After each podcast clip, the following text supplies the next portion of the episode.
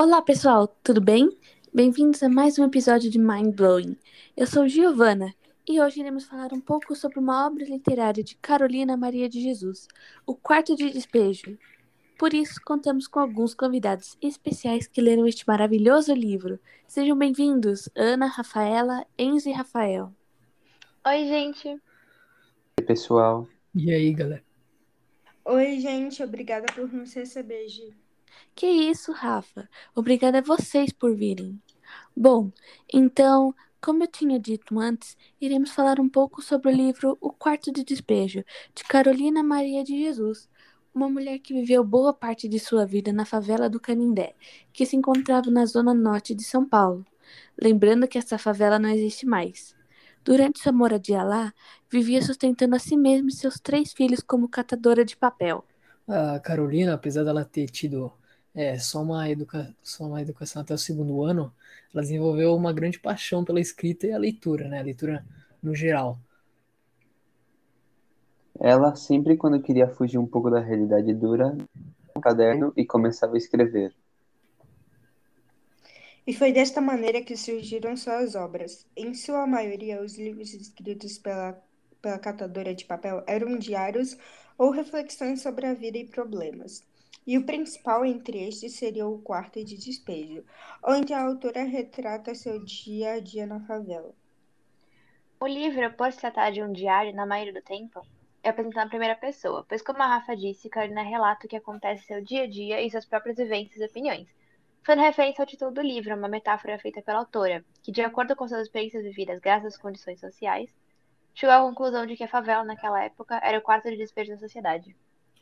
Mas, pro final da obra, a Carolina escreve algumas vezes se direcionando aos possíveis leitores, já que ela estava esperando que seu livro fosse publicado.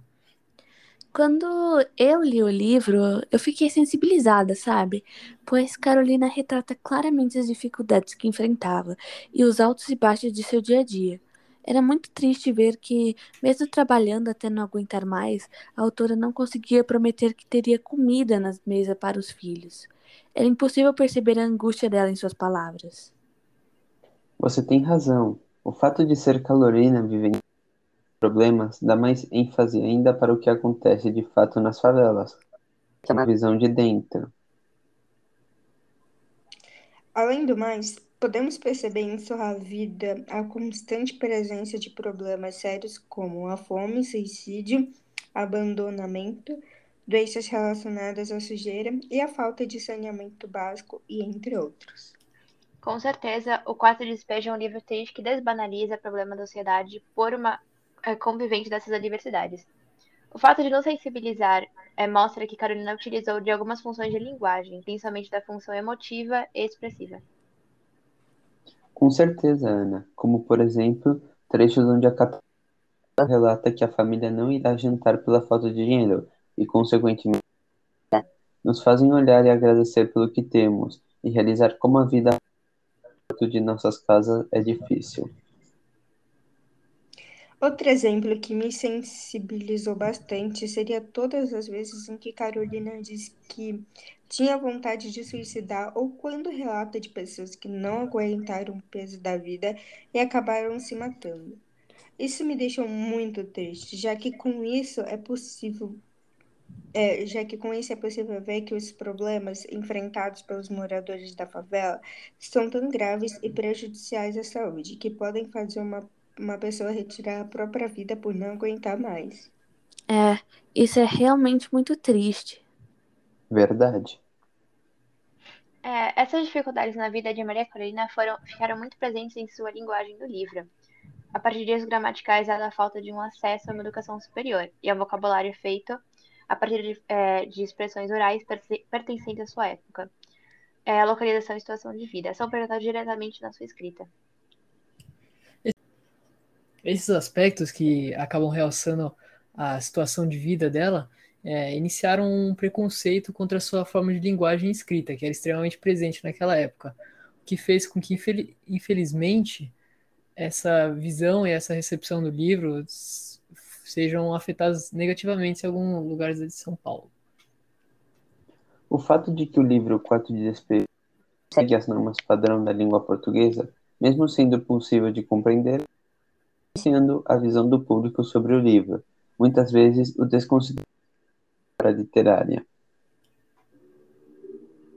É verdade, Enzo. Muitas pessoas, ao verem que o livro possui erros gramaticais e maneiras diferentes de escrita, tendem a desconsiderá-lo como uma obra de prestígio. Com certeza, Rafa. Em minha opinião, este livro deve sim ser considerado uma obra literária, pois, para mim, pelo menos, a literatura não precisa ser igual e certinha. Ela pode variar e existir de maneiras diferentes. Além disso, eu defendo que esse livro não é só considerado uma obra literária, mas também que merecia uma recepção positiva, apesar dos erros de gramática. Eu penso da mesma maneira, até porque ao lermos esse tipo de livro estaremos mais abertos a novas possibilidades. É sempre importante ter a mente aberta para novos conteúdos, por isso é essencial a inclusão desse livro no repertório literário das escolas, para incluir essa imagem criada de que um livro só se torna uma obra literária se seguir as regras da língua portuguesa. Concordo plenamente. Também concordo. É, eu também, com certeza. É, com certeza, Ana. Bom, gente, infelizmente nosso tempo está acabando. Ah, que pena. É verdade. Nossa, a conversa estava tão boa, poxa. Não fique assim. Teremos várias outras oportunidades para continuar nossa conversa.